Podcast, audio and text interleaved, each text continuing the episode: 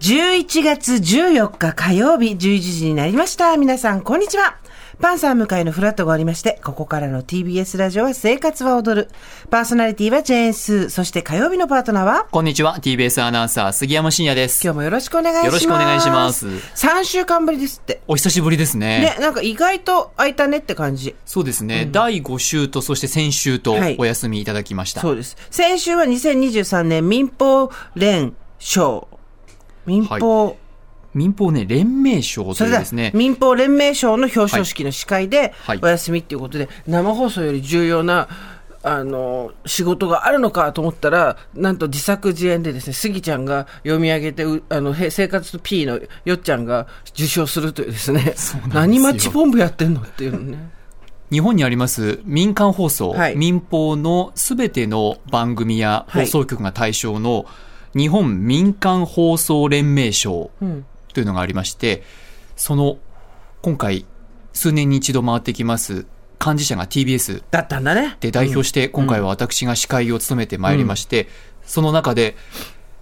番組部門ラジオ生ワイド見事ジェンス生活踊るさん優秀賞を獲得されましたおめでとうございま。おめですとうございますしかもスーパー総選挙で取れたのが超嬉しい。そうですねだってこれはスタッフの思いつきと、思いつきっていうくらい、まあでも思いつきだったね、本当 に。そうなんですそかう最スタッ初フのだって久保田君の思いつき久保田今は営業だけど当時のプロデューサーそうそうの久保田君と他のスタッフがどこのスーパーが好きかって話があまりに白熱したからじゃあこれほリスナーにも聞いてみようよってなってそれでこんなに盛り上がったので、えリスナーのパワーとスタッフの思いつきがのマリアージュですよいやーすごいだってこれは聞いてみる皆さんのご協力と熱意がなかったら絶対に成立しない企画だから、はいそういうので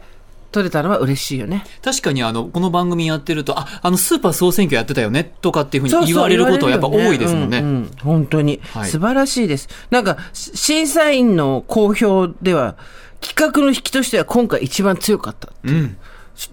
褒められてんのかないやそうですよなんかよくわか企画の引きって何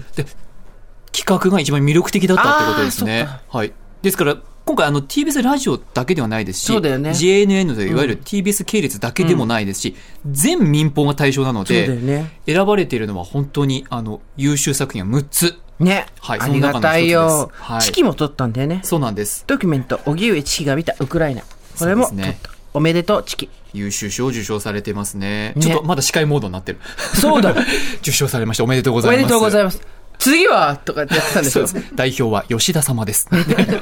そんな自作自演あるね自分たち、だってもうごっこ じゃん。授賞式ごっこじゃん、そんな。ちょっとやっぱりね、心なしか、あの、笑顔で読んでしまいねました、私は他の名前を。人たちよりもやっぱり笑っちゃうよね。それでは生活を踊るの皆様、こちらに舞台に上がってくださいっ つって、自分のスタッフが上がってくる んですよ。そういう感じですね、イメージ的には。そんなもん、まあでもその辺の面白さも含めて生活を踊る、持ってるって感じでね、よかったですよそうですねね。さあ、そんな感じで今日始めていきたいんですけど、先週の話もあんのよ。 はい。あのースーさんこれいいよで、平岡さんがコーヒー3ついつも大みたいに紹介してくれたの、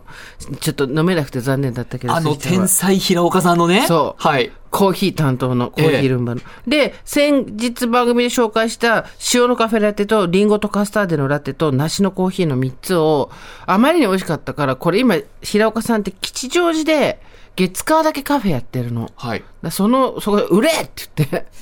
売り始めたの。あ、スーさんが行って売り始めたんですかそう、それで売り始めて実はさっき持ってきスタッフに買ってきてもらってスタッフが買ってきてくれて、はい飲んだんだよねスギちゃんね塩のカフェラテと、リンゴとカスタードのラテいただきました。あもうね本当はこういう時番組が始まって今すぐ飲んで美味しいみたいなのが好まれる演出なんだけど、はいあったかいうちに飲むことの方が優先だっていうこと で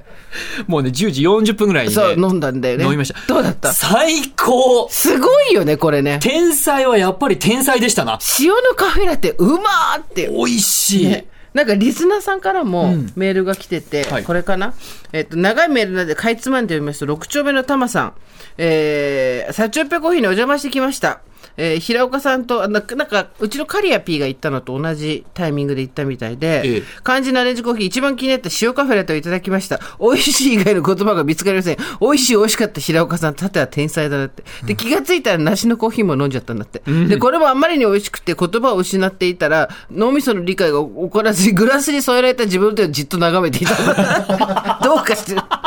したら、なんかその、あそのお店にいた人が、それ美味しいですかって話しかけてきてから、破壊的に美味しいですって言った破壊的 にね。はい。で、その人もそれを頼んで、理解が追いつかないほど美味しいって言って、う言んって盛り上がってたらしいです。でリスナーさんが言って、それで美味しいっていうのを経験してくれるのは、この生活の醍醐味の一つなんで、嬉しい超嬉しい。ねね。はいなんかほら、お店で買えるよとかさ、ここ行けば食べられるよっていうものは、できるだけ紹介していきたいけど、平岡さんのコーヒーは自分で作ってみないとさ、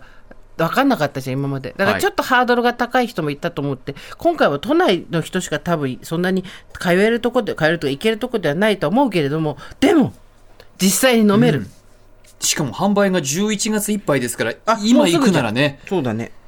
吉祥寺にあるすごいサチオピアコーヒーで買えるんですね。もうね、平岡さんの早くコーヒーアレンジの本出した方がいいよ。誰か、あの、コーヒーアレンジの連載やったりとかね。俺、スーさんがこれコーヒー売れって言って売ったなら、もう本出せってスーさんが言ったら出すんじゃないですか。だ出版社とつなぐかって話だよ、バックマージンのパーセントを定義を決めましょう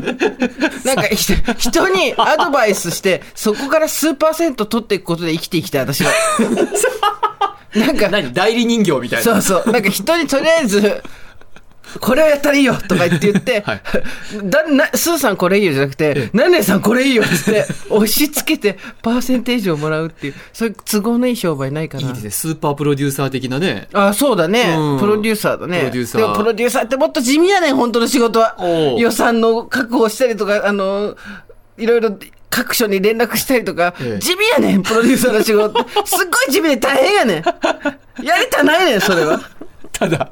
スーさん向いてるんですもんね。そういうね。全ての誰調かに整をうん、誰かに何か勧めたりするのね。そう、あと調整とかもするよ、ちゃんと。そうですかねそうだけどまあとにかくそういうことなんで、え11月中、テイクアウト可能だそうなので、ぜひぜひ皆さん行ってみてください。サチオピアコーヒー、井の頭公園の目の前なんですね。そう。吉祥寺駅から歩いて5分もかからないそうです。えっと、入り口のとこでしょ公園の入り口だって。あ、そうなんがだ。本当に。ええ。で、えっと、営業は月曜と火曜の朝8時から夜9時までうん。でございますので、皆さんよかったら行ってみてください。